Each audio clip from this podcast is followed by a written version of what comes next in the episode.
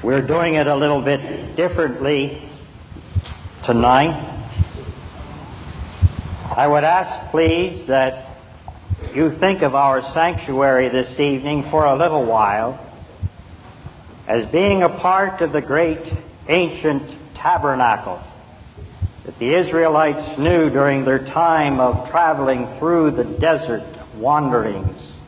Or you think of it as being a part of the ancient temple of Solomon or, or of Herod. This is the best we could do to make it look like one of those places. You see, the Jews had a terrible fear of God. They believed that if they would see him, touch him, or come too close to him, they would die. And the Jew, like us, was always afraid of death. They had a covenant with their God, with our God. It began, you know, back in ancient days with, with Abraham. God says, You Israelites shall be my people, and I shall be your God. They had a, a covenant relationship. The responsibility of God was to bless the people. The responsibility of the people in this covenant was to obey the law. And if they did not obey the law, the belief was the covenant was broken. Now you know how hard the law is to fulfill. Who has not broken it in thought, word, or deed? How would the people reunite the covenant? God introduced the great sacrificial system. The Jews believe, as do we, that life is in the blood. And without the shedding of blood, there can be no forgiveness of sin. So under God's direction, the tabernacle, and then later the temple, which was merely the tabernacle moved indoors, we had the great elaborate sacrificial system which we must understand or we don't understand the death on the cross. The temple, the tabernacle looked just like this. This up here is the holy place It was separated from the people. And back behind here was what was known as the Holy of Holies. There, right in the middle, was the Ark of the Covenant, that box of acacia wood. Inside, three things the budding rod of Aaron, a little bowl, golden bowl of manna, and the two tablets of stone upon which were written the Ten Commandments. Above the lid of the Ark of the Covenant were two big cherubim. Their big wings met. Right below, on the lid of the Ark of the Covenant, was known as the mercy seat, and there it was believed God lived. Now remember, no Jew could see God without suffering death. The system was such that the Holy of Holies was separated from the holy place where only the priest could go, separated from the people by a big curtain symbolized by this which we used for our gates last Sunday. This is the curtain of the temple and it separated the holies of holies so that no one would have to fear death by looking at God. That hung from the ceiling clear to the floor. Sacrificial system went something like this. The people would bring their sacrifices on most days the priest who was in charge, and there was a priest who would serve for just a period of time, and then there was the chief priest. But whoever was the chief, the priest for the day, he would take the sacrifice from the people. He would slaughter it here on the altar, which was just before the Holy of Holies. So you had such as Passover, as our Jewish friends celebrated it last night, and it just it just ended, you know, for them just a few minutes ago with sundown tonight. The head of the household would come to the temple, and early in the afternoon, sometime after 12 noon, on the eve day of the Passover, he would come into the temple, and you could see him carrying a little lamb, pure, spotless, without blemish. Never a bone had been broken in that little lamb. And he'd stand in line until it was his turn. And then the priest for that particular day, and on Passover days, they always had more priests available. The priest would take that lamb, would ceremonially kill it by slitting its throat. The blood would pour out. It eventually would be splattered upon the altar. The carcass of now the dead little lamb was returned to the head of the household, and he took it home, and there with unleavened bread, the bitter herbs, wine, together with his family after sundown that night, he would celebrate the Passover feast, which you remember commemorated that occasion in history when God sent the angel of death.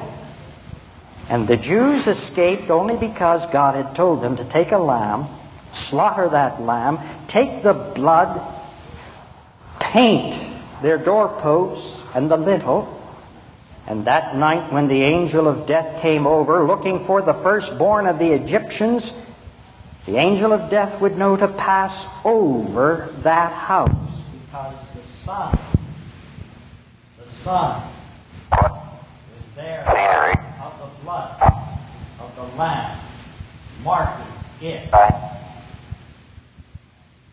being present at that particular sacrifice. It was Passover time. But before we can get the full commemoration of it, we have to understand something about the Day of Atonement. For on the Day of Atonement was the great and high mighty day of sacrifice.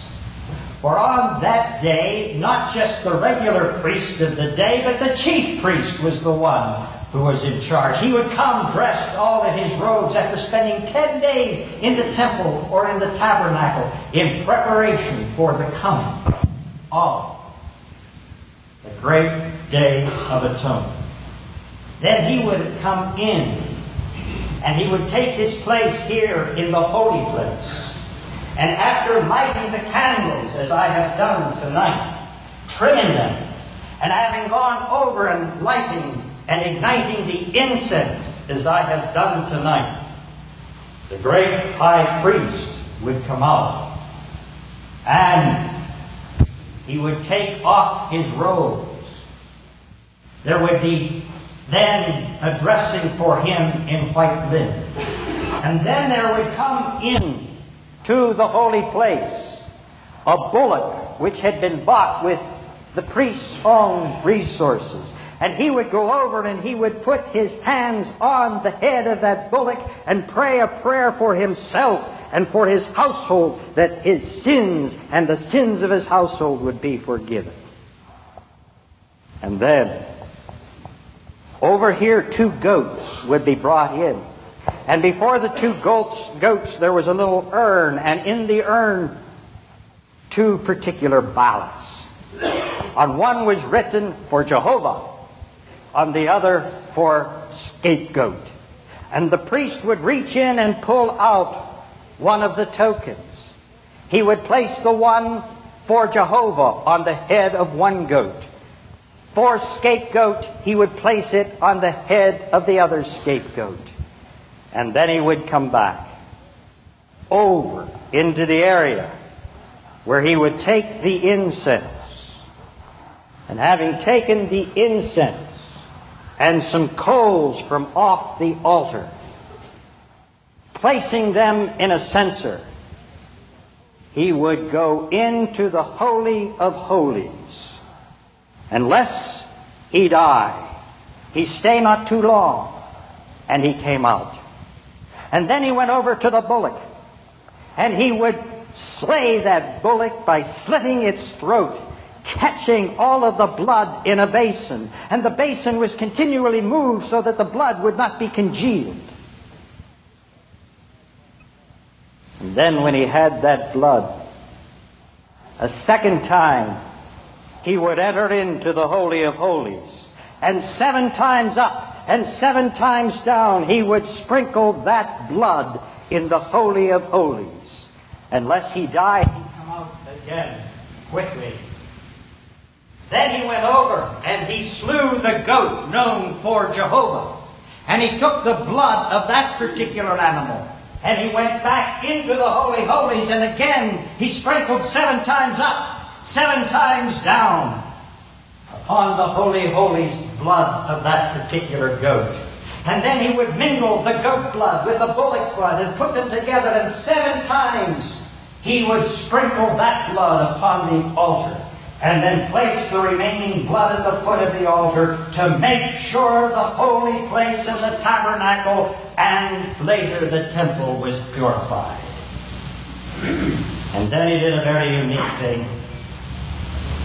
He went over and he placed both hands upon the head of the goat labeled scapegoat.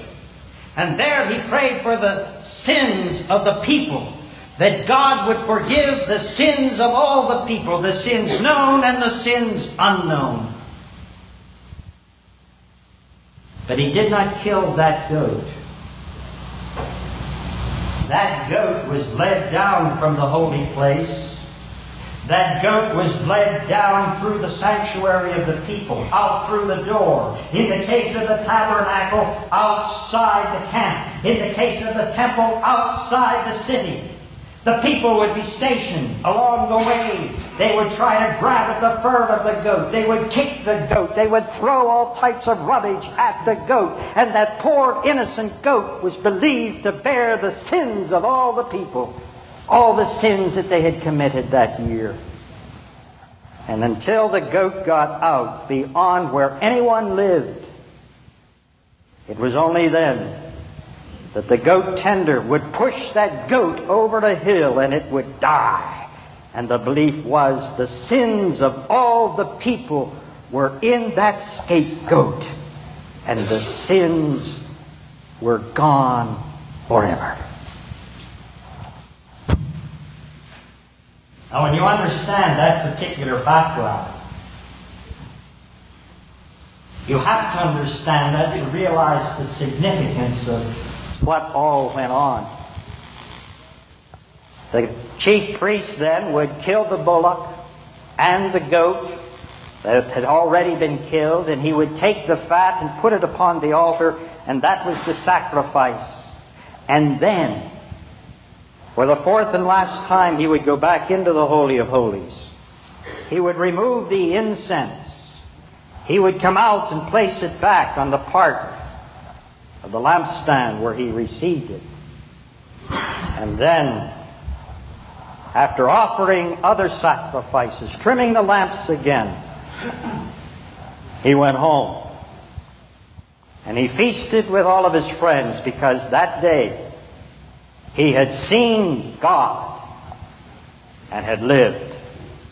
And the sins of himself, his family, his temple, his tabernacle, and his people were forgiven, but only for one year. And that ceremony had to be repeated year after year after year.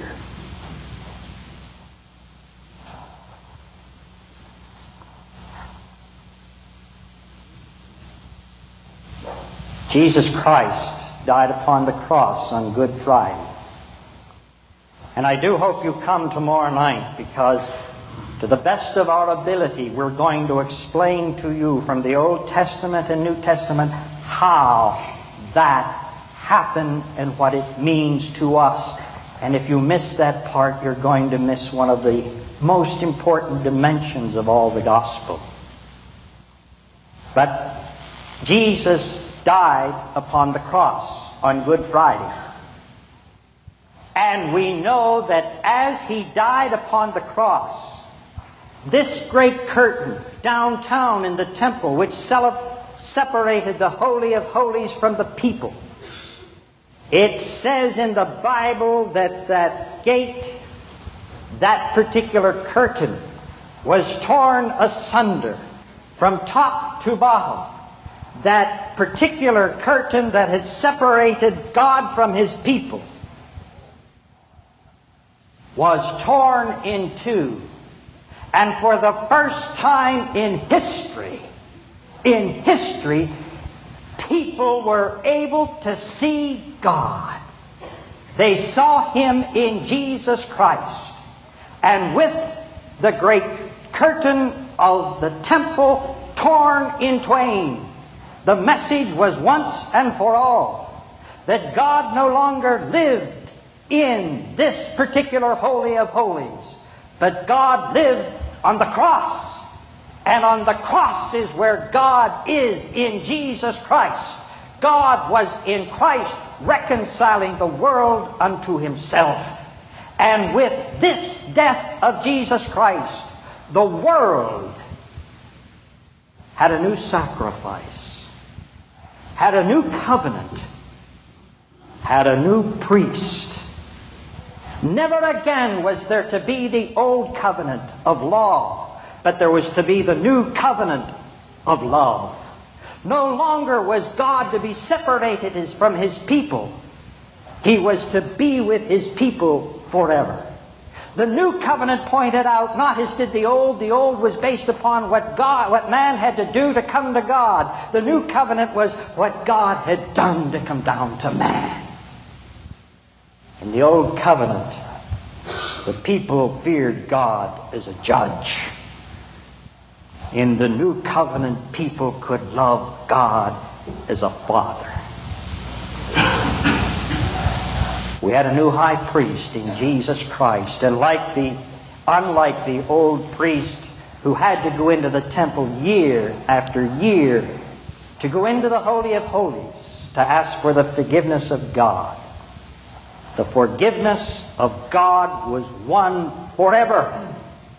And when Jesus Christ died upon the cross, every sin that had committed or would be committed, your sin and my sin, it has been forgiven because of Jesus Christ.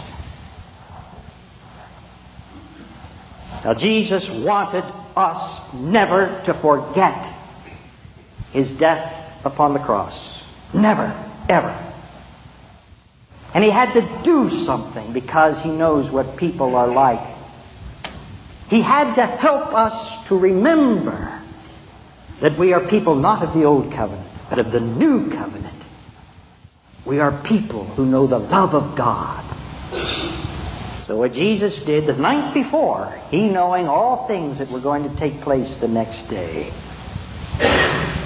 in the middle of the Passover feast, Jesus took bread, he blessed it, he broke it, and he said, Take, eat, this is my body. Our Lord took a cup of wine, and he said, This cup is the new covenant in my blood. Drink ye all of it. Now this, he said, as long if you eat this bread and drink this cup, you show the Lord's death till he come again.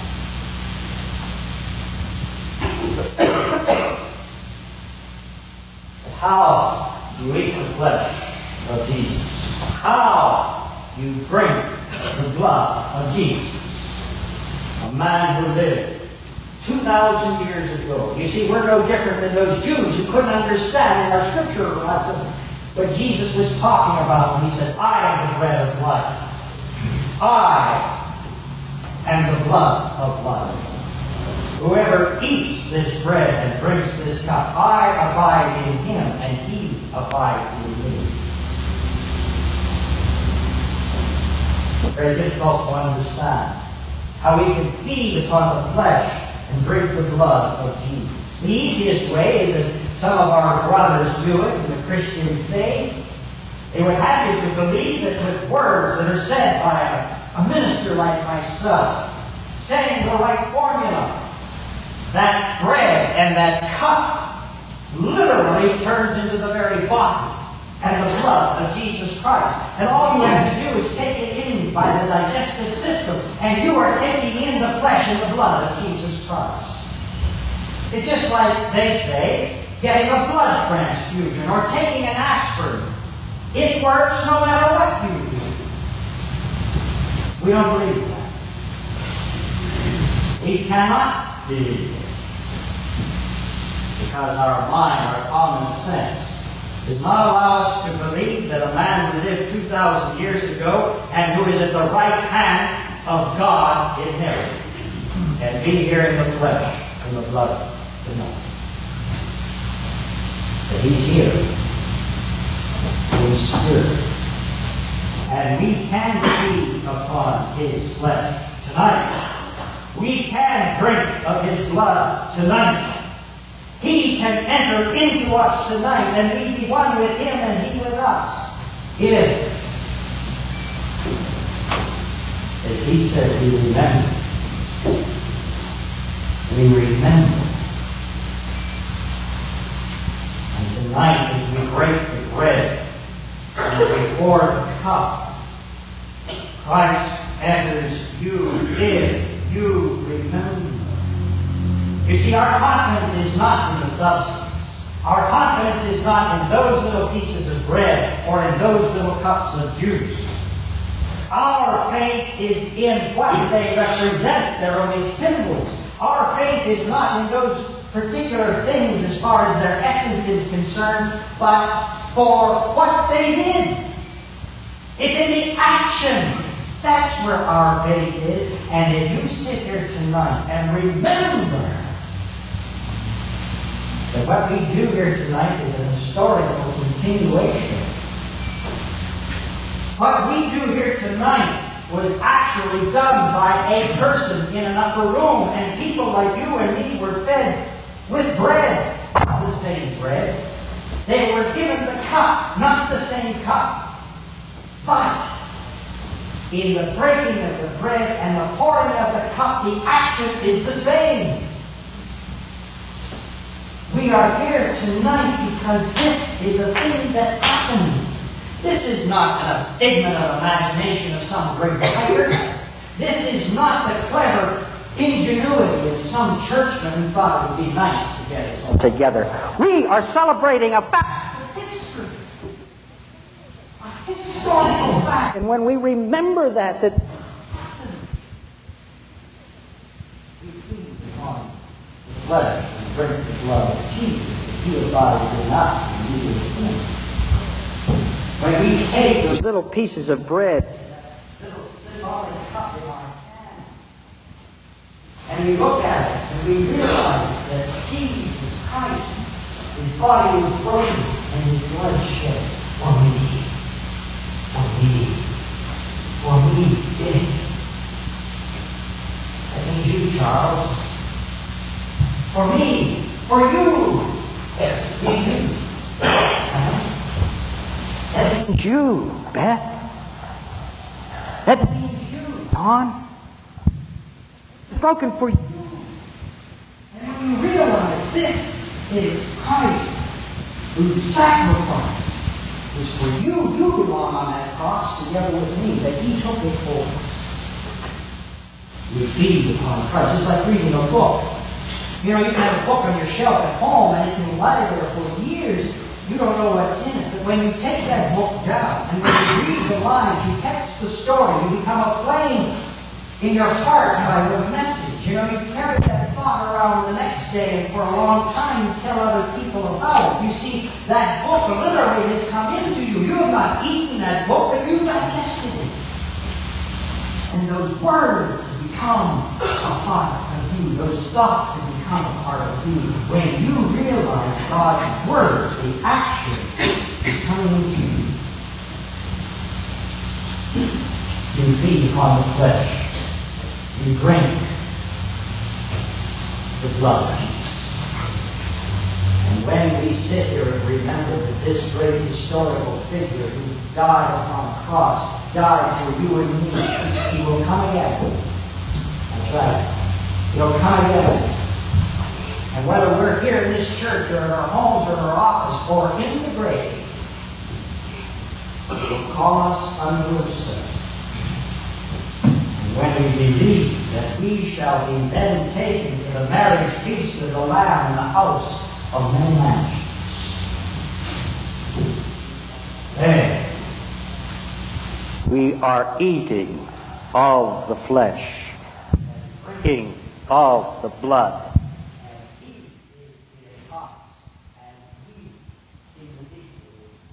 Are in him. So if you want to if you want to drink his blood, remember our Lord Jesus, the night which he betrayed, took bread. When he blessed it, he broke it, he gave it to his disciples, saying, This is my body, which is broken for you. This do in remembrance of me.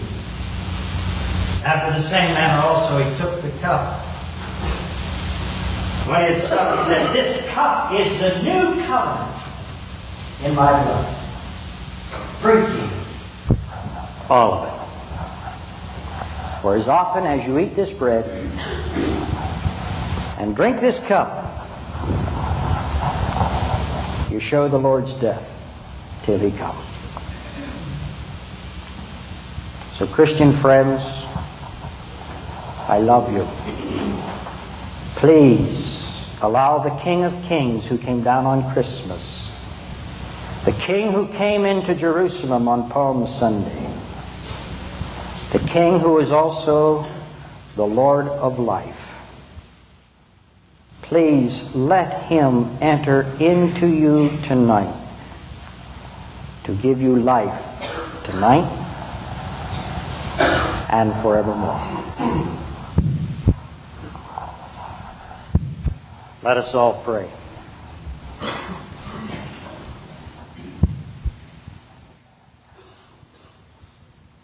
Father, help us to understand this great mystery. Please, with these tokens which you have chosen, help us through the action of the breaking of bread, the pouring of the cup, to know that we feed upon you and drink your blood, and that you are in us, and we in you. Amen.